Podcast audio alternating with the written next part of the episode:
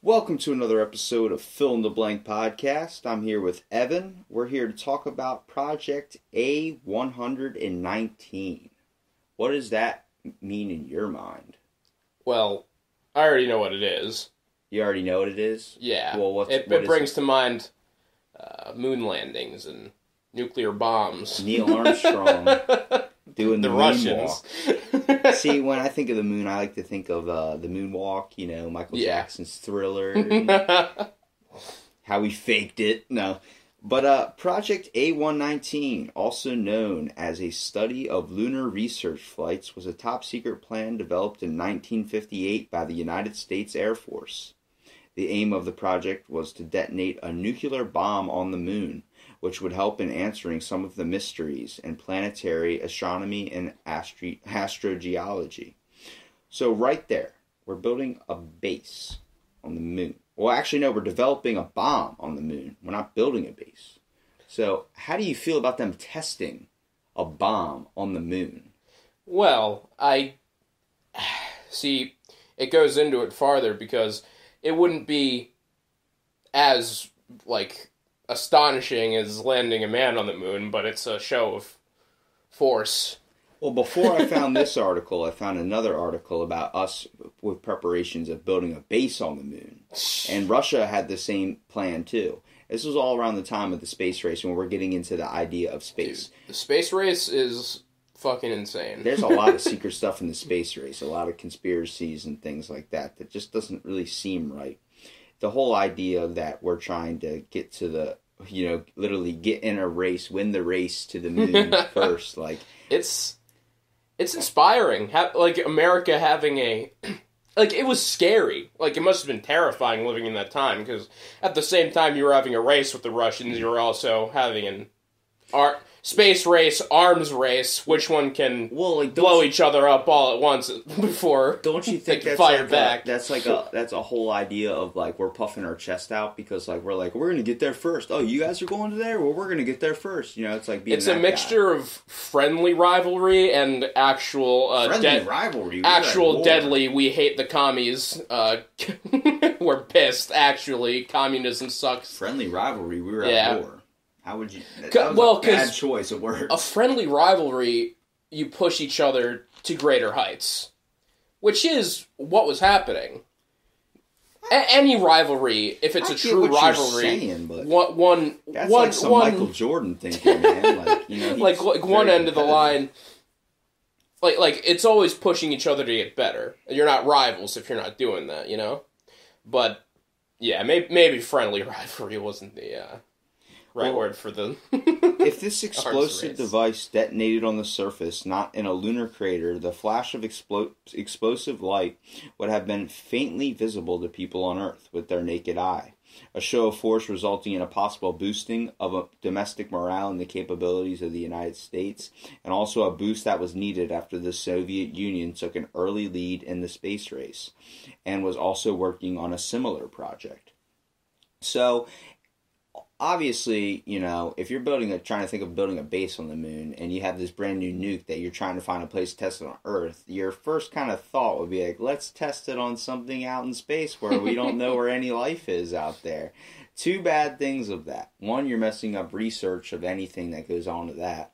And like testing the gravitational or anything like that of the moon, see if it is habitable. If you kind of throw radiation up there, you're kind of ruining it. And then, um, what happens if there's life up there? Yeah, that, that's the case with any nuclear testing, any weapon testing like that. Like, you're pretty sure you're, you're not going to kill anything. The aliens in the sky, man. You're about to start World War, like, end of the world, basically.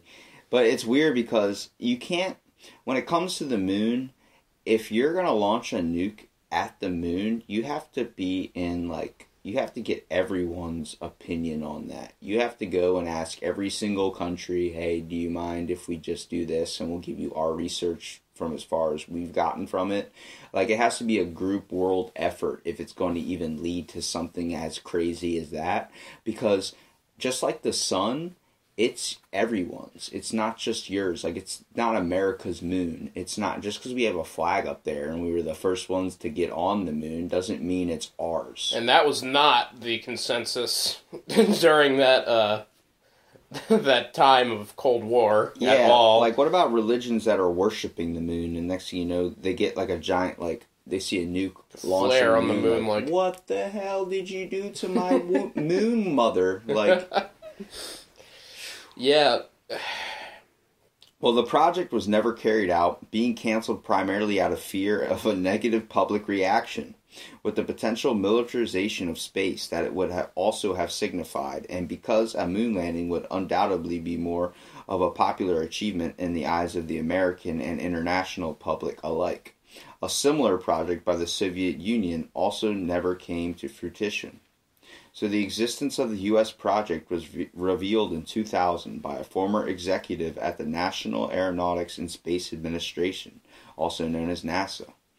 Leonard Reiffel, who led the project in nineteen fifty-eight, a young Carl Sagan was part of the team responsible for predicting the effects of a nuclear explosion in the vacuum and low gravity and in evaluating the scientific value of the project.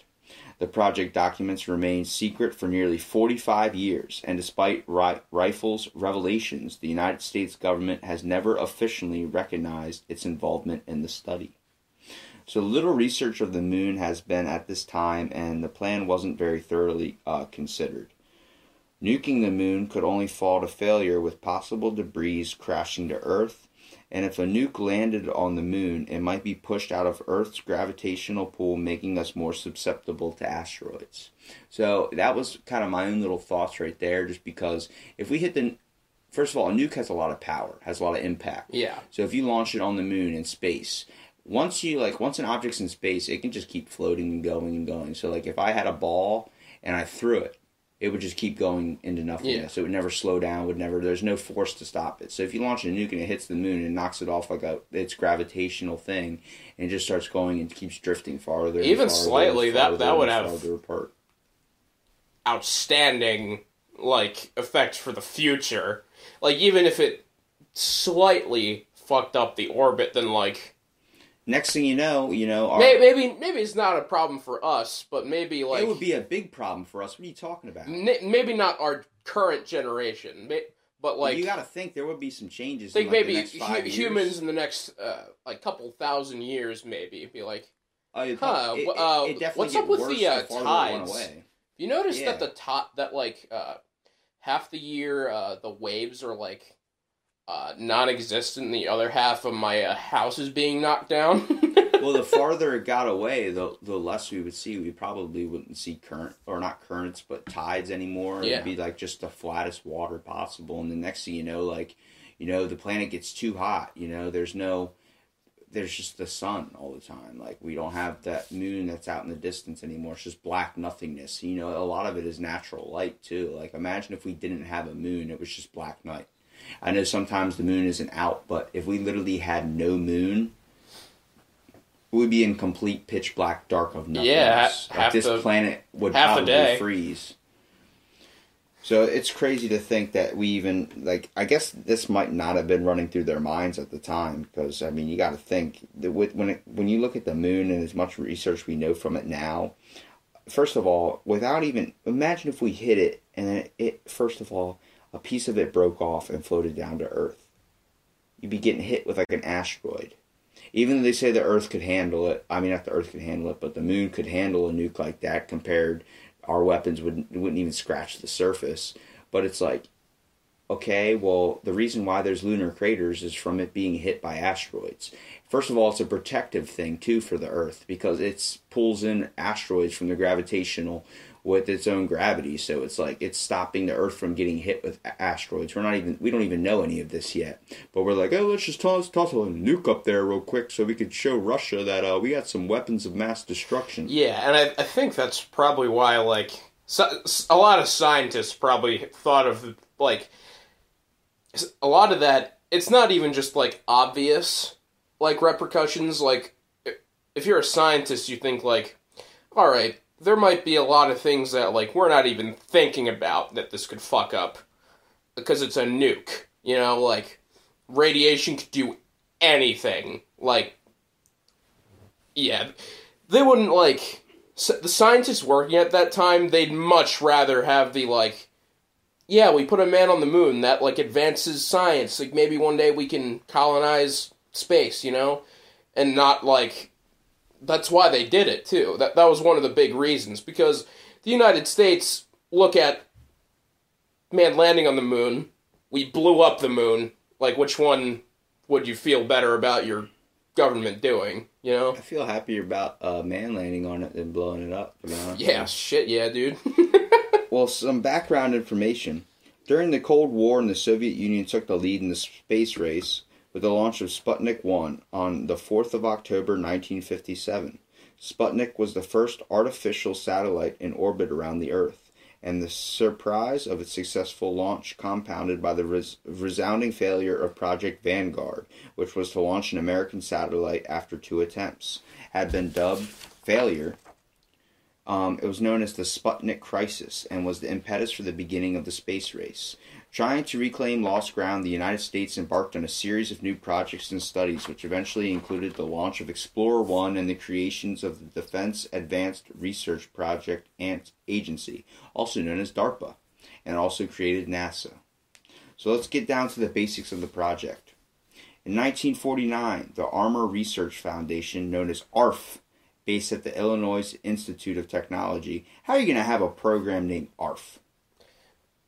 Very, uh, comically. It's like a dog barks. That's yeah. What we're going to call our program. What? A R F. What? What? You want to launch a nuke on the moon, and you're going to call the project of the place that is developing this A R F. Yeah. All right. Well, based at the Illinois Institute of Technology, began studying the effects of nuclear explosions on the environment. These studies continued until nineteen sixty-two. In May nineteen fifty-eight, A R F began covertly researching the potential consequences of a nuclear explosion on the moon.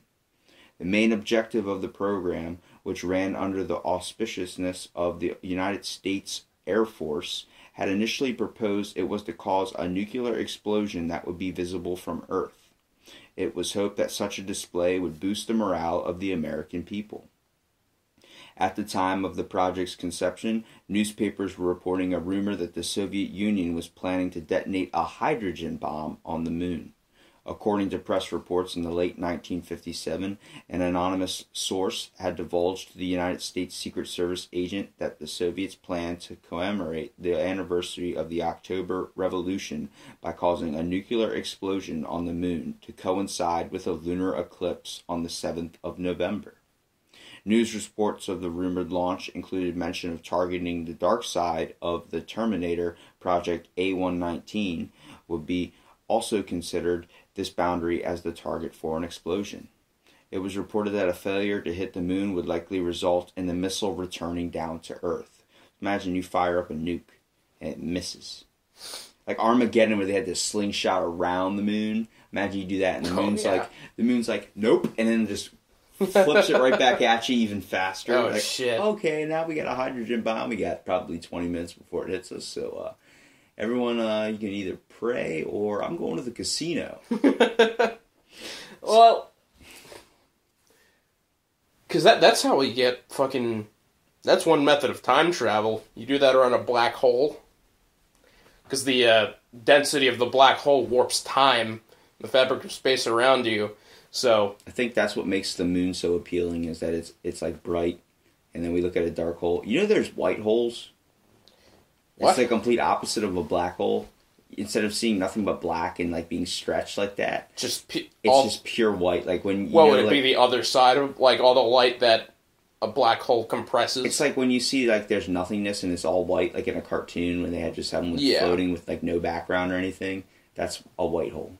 Well, you know how they talk about black holes and all that. You know what it's like going through one. It's like you're being stretched. Yeah. And it's like you wouldn't be able, like, when your toes would hit the black hole and you start going through it, you'd be stretched already, like, I mean, a billion miles long already. And it's like yeah. it's got to slowly work its way. It's like being put through a taffy puller. Well, a similar idea has been put forward by Edward Teller, the father of the H-bomb, who in February nineteen fifty-seven proposed the detonation of nuclear devices both on and some distance away from the lunar surface to analyze the effects of the explosion. That's, I mean, it's a good it's a good thought just to test our idea of, like, how can we get some research on this nuke that I have without endangering anything on this planet that I live on, where my horses feed? So let's talk about the research. A ten-member team led by Leonard Reiffel was assembled at the Illinois Institute of Technology, also known as I R F, in Chicago to study the potential visibility of the explosion, benefits to science, and implications for the lunar surface. Among the members of the research team were astronomer Gerald Kuiper and his doctoral student Carl Sagan, who was cool. responsible for the mathematical projection of the expansion of a dust cloud in space around the moon, an essential element in determining its visibility from Earth. Scientists initially considered using a hydrogen bomb for the project, but the United States Air Force vetoed this idea due to the weight of such a device, as it would be too heavy to be propelled by the missile, which would have been used. It was then decided to use a W twenty-five warhead, a small lightweight warhead with a relatively low one point seven kiloton yield. By contrast, the little boy bomb dropped on the Japanese city of Hiroshima in nineteen forty-five had a yield of thirteen to eighteen kilotons. So if you think about it, a one point seven kiloton versus a thirteen point one eight, which we dropped on Hiroshima, it's not that big of a deal, you think, if you're just launching that at the moon. It doesn't seem like that would really cause yeah. anything, because the moon's so big. The moon would, but, but yeah, the moon has no atmosphere, though, so... Uh, no, that's true. It probably would be a little bit more powerful. See, I'm not an astrophysicist, so I, I don't understand the implications. but, we, know, we know you weren't involved in the Manhattan Project. But they're... they're uh, I imagine they're very different than what they would be on Earth. Well, the W twenty-five could be carried by a rocket toward the dark side of the moon, where it would detonate on impact. The dust cloud resulting from the explosion would be lit by the sun and therefore visible from Earth. According to Reiffel, the Air Force progress in the development of intercontinental ballistic missiles would have been made such a launch feasible by nineteen fifty-nine. So really only a year. The project was eventually canceled by the uh, Air Force in January nineteen fifty-nine. Seemingly out of fear of a negative public reaction and the risk to the population should anything had gone wrong with the launch. Another factor cited by the project leader, Leonard Reiffel, was the possible implications of nuclear fallout for future lunar research projects and colonization. You got to think, you see this giant thing in the sky. Is our first thought, are we going to, we should, how can we blow this thing up? Or is it, how can we colonize on there? Yeah, that that's probably the biggest reason that they didn't do it. Because you got, you got scientists like, like Carl Sagan working on the project, like, yeah, like, probably shouldn't. Like, these people, like, really tend to lean towards future-proofing we'll use this the human race rather than We'll use this fuck example it. for a thing. Imagine me and you are sitting in a room and we see a spider. What's our, is our first thought going to be to let it outside, or our first thought going to be to kill it? Probably, if it's in your house... Kill it. Kill it, yeah. Yeah, okay. So we both think the same thing. Imagine yeah. a room full of people thinking the same thing, and one guy saying, what about the research? Well, all of us want to blow it up. It's like, this is not like jury. Like, you know, everybody doesn't have to come down to a thing. Yeah. Eventually they're just going to sit there and argue until it all comes down to one answer. Like, it's, this is something like, all right, well, all of us want to blow it up, and you want to do research. You go do your research, we'll give you a couple minutes, and we're just going to launch this nuke real quick. So, evidence of the Soviet project. Later reports in the twenty tens show that a corresponding Soviet project didn't, it did indeed exist, although the only official documents on the project presently found began in nineteen fifty-eight, not the nineteen fifty-seven date of the anonymous source, where rumors indicated that the U S project and the Soviet official plan similarly differs from the scenario reported in the press. Started in January nineteen fifty-eight, it was part of a series of proposals under the code name E, also known as Project E one, entailed plans to reach the moon, while Projects E two and E three involved sending a probe around the far side of the moon to take a series of photographs of its surface. The final stage of the project, E four, was to be a nuclear strike on the moon as a display of force.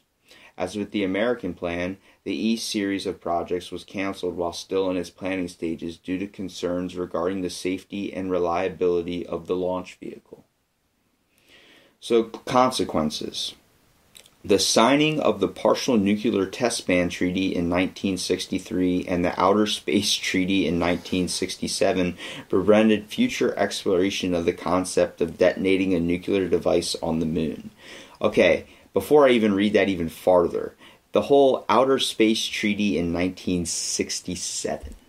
There was some person in nineteen sixty-seven that was like, is no one addressing that we're trying to blow up the fucking moon? Like, that's exactly what stopped it, I'm sure.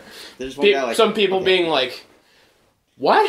one, one guy was like, all right, all right, this is ridiculous. Someone either, you know, put the cocaine trays away real quick. you know, let's let's talk about this. We got to make a pact here that not just America, but everybody is not going to try and blow up the moon. Okay? All right, we all signing this? All right, cool, cool, cool. All right, so we got everybody's signature, Russia, China, Korea, America. All right, good job, good job, good job. Australia, Canada's in there. All right, sweet. We got everybody. Cool. Um, Iran, you trying to sign this? Yeah, over here. What do you mean? What? What? You got something to do. No, no, no, no, you're going to sign this paper. And then with Russia, maybe Russia's like, we're not going to blow up the moon, but we're going to blow up Saturn. It's like, what the fuck? No, stop! What are we doing in space?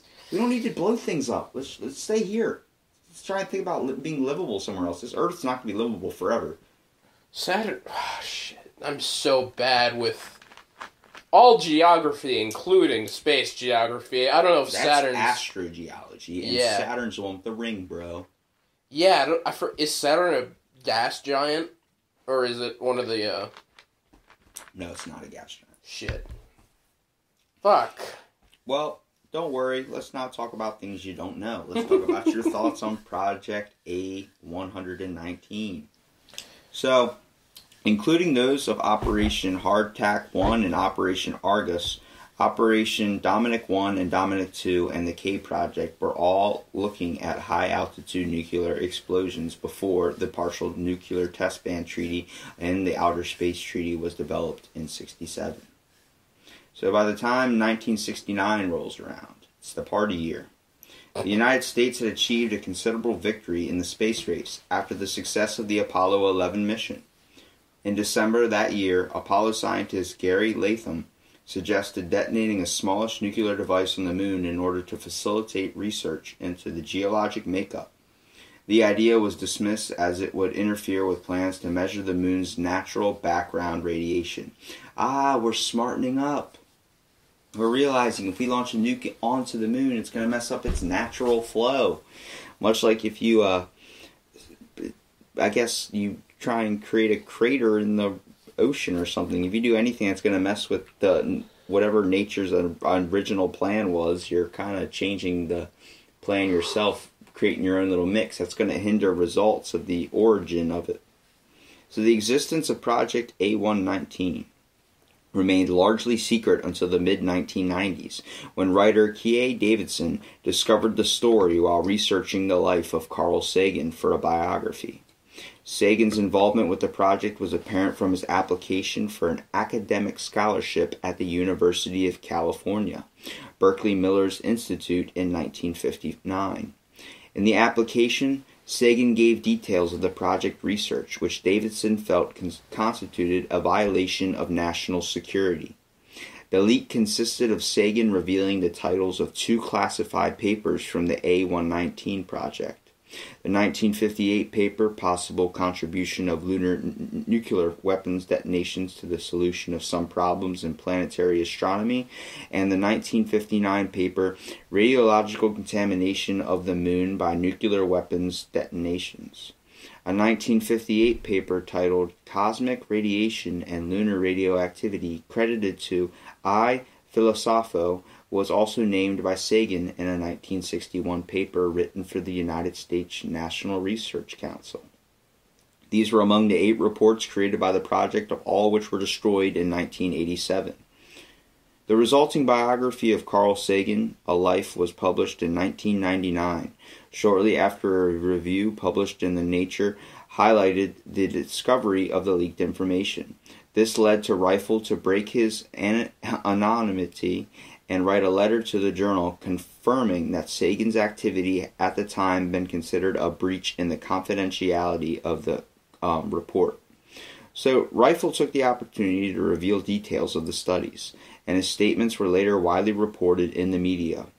Reiffel's public admission of the project was accompanied by his denouncement of the work carried out, with the scientist noting that he was horrified that such a gesture to sway public opinion was ever considered. I can't believe Carl Sagan was involved in this. He was such a big guy. Yeah, I mean, God, when you're in the heat of a Cold War, I mean, a lot of shit. All hands go on deck. Yeah. As a result of the publicity, uh, the correspondence created a Freedom of Information request was lodged concerning Project A one nineteen. It was only then A Study of Lunar Research Flights, Volume one, was made public, over forty years after its inception. A search for other volumes of documentation revealed that other reports were destroyed in the nineteen eighties by the Illinois Institute of Technology. How much information on projects we don't even know about yet have been destroyed? So much. I'm there was positive. A, there was a Volume one that was made public forty years ago after it was cre like after it was even like experienced with. So we just got the information forty years later. And this was back when this article came out, so it's probably even farther down the road now. But I mean, Volume one? How many volumes were there? How many were destroyed? How many people were grabbing like, we need to burn everything, burn it, set the house on fire. Maybe the Do you think they were destroying evidence, or did they see a spider? There's like a spider in the NASA's research archive, and he just grabs a lighter. Whoa, no, burn it. But all our research. There's a spider in there. I understand, sir. I will follow you, Major, into battle. You know, when you get, when you have all this like classified information, you know, these government projects, they look into like the crazy shit, you know? They find something that's like too dangerous for anyone to know about. Well, now they're saying... Imagine, imagine if someone found the, like... So, someone found a way to create a virus that will wipe out all the entire human race in under a year. Like, Probably you, you want to keep that secret. I don't know. You know? I, I mean, if we... Like, you if, want to destroy all possibility oh, yeah, yeah, of yeah. someone... finding that information. Well, we have so much so information. So all, all, all this, all these projects that have just completely like erased. You got, you got to wonder how many of them are like that kind of that kind we of. We have so change. much information that has been lost. Not even with just America, like the great uh, burning of the Alexandrian Library. Yeah, that, the fires of Alexandria. Like so much information in there was lost. So much valuable stuff that would have been knowledge for our future generations just gone, wiped from this earth. You got to think like. Is it someone's idea that, you know, that knowledge should be, like, knowledge might be too much power? That's might be with some of the things, like, obviously they don't want this conspiracy getting out. It's like a little dirty, dark secret. Like, you got the inbred cousin locked in the basement or something. Like, you want to kind of keep that secret, um, you know, hidden. But it just, it's just crazy to think that, you know, we're willing to cause so much damage with our own research after going so far that not to even keep a copy of it lying around. Knowledge is the ultimate power. It's it's it's what will turn us from a earth-dwelling, normal, I've squishy biological race into. I mean, I definitely whatever the start future locking my door at night people. After researching all these projects. I start kind of getting a little bit more uh, secure with myself because I don't know what's out there. Well, Doctor David Lowery, a nuclear historian from the United States Kingdom, has called the project's proposals obscene, adding, had they gone ahead, we would never have the romantic image of Neil Armstrong taking one giant leap for mankind. Explosion or explosions in nuclear science, or not nuclear science, lunar science, and nuclear science. A vacuum-stable chemical explosive filled the seismic source mortar ammunition canisters used as part of the Apollo lunar active seismic experiments. These explosion experiments um, investigated the composition of the lunar mantle during the Apollo program um, to the exploration of geophysics practice of mineral prospecting, with chemical explosions and deep seismic sounding and reflections of seismology. So what that just said was like, oh, we're going to learn how to use bombs to effectively mine and get resources from the planet. So extracting. That makes it a little bit better if you think of it like that. Yeah. Oh, they're using it to get resources for Earth. Really, they're just trying to show off. So the scientific objectives of Project A one nineteen would have been the detonating of a smallish nuclear device, one point seven kilotons of T N T, on the moon in order to facilitate research into its geological makeup. This, in principle, can be attempted by non-nuclear means, for example, using the much lower impact energy released by the water prospecting lunar crater observation and sensing satellite um, in the L-Cross mission, which was launched in two thousand nine and released the Centaur Kinetic Energy Impactor with a mass of two thousand three hundred five kilograms and an impact velocity of about nine thousand Uh, miles, well, five, it would be five thousand six hundred miles per hour, but nine thousand kilometers an hour, if you're Canadian. So, the question... Or the rest of the world. Yeah. That's not America. The question of the L-Cross would find water and have been stated to be influential in whether or not the United States government pursues creating a moon base. On the thirteenth of November two thousand nine, NASA confirmed the water was detected after the Centaur impacted the crater. The um, L-Cross Centaur Kinetic Energy Impactor was underpowered and therefore only partially successful, having not produced the expected Earth visible flash, nor succeeding in excavating and vaporizing enough subsurface material for a complete lunar soil spectral analysis. That would identify the lunar soil composition to a great depth. So we were like, we're going to do this and launch this missile thing, this kinetic energy uh, propulsion thing, on the moon to test the soil and get some geological makeup of the moon. Then we did it and it didn't even work. Well, we uh, uh, underestimated how powerful the moon actually is. The moon's actually pretty strong. No duh, it's taking asteroids all day protecting us, bruh. Well, with all this knowledge on Project A one nineteen, I called it the moon's makeover. Uh, what's what's your idea of, you know, does that seem like a beneficial thing in your mind? Or, and would you ever be able to come down to just launching the button? No. Like... No. Sim- simply, no. Having, like... Ha- having the romanticized, like you said, version of that moon landing is really important for humanity. Like, like having a romanticized version of... Not, not like, war, or, like, love, or, like, a romanticized, real event of human progress in science. That... That's so much more powerful than, like, hey, remember that one time we fucking nuked the moon? It's hard to think how blind they were to how the public would react to it in the first place. Yeah, because like, like when you're thinking like how the, how many times do we time, use the moon in movies, and how many times do we use it in romantic situations? Yeah, and how many times do we think of it like when it comes to a lot of our you know er- earthly like natural stuff that occurs? Like a moon is involved in a big way. Like moon's involved in religion. You wouldn't think that they'd big be like, silvery thing in the sky. Like you don't want to blow it up. God. Like, you must, you must, during that, like, whole Red Scare era, you know, like, that might have bolstered the confidence of a certain kind of American, but I doubt it would, like, have gone down in history as effective or important as a moon landing, which is, I'm, I'm just happy they didn't fucking do it. I don't know, I would like to see if there were two moons in the sky instead of one. Imagine, we can keep blowing it up, making it smaller. Get six different moons? Yeah, why does Mars and all that have like four different moons and we only got one? I feel jealous. Let's blow ours up, make it smaller. It's like when you break up a cookie into smaller pieces so you have more. Well, uh, Mars doesn't have the uh, Goldilocks conditions, so it can sugma. Well, if anybody wants to do research on this crazy project, I suggest looking into it because it's definitely interesting to know that, you know, when you think of like movies, they're planning to blow up the moon, like the terrorists, like, I'm gonna blow up the moon if you don't give me one quadrillion, quadrillion dollars. One billion dollars. It's like, okay, well, we definitely gotta give this guy the money because we don't want to blow up the moon, when really, in all reality, we've been testing it or trying to think of that idea ourselves. If I was the government and someone threatened me to blow up the moon, I'd be like, bruh, we already thought about that, and that's why we created a treaty to uh, not do that, so you can't do it either.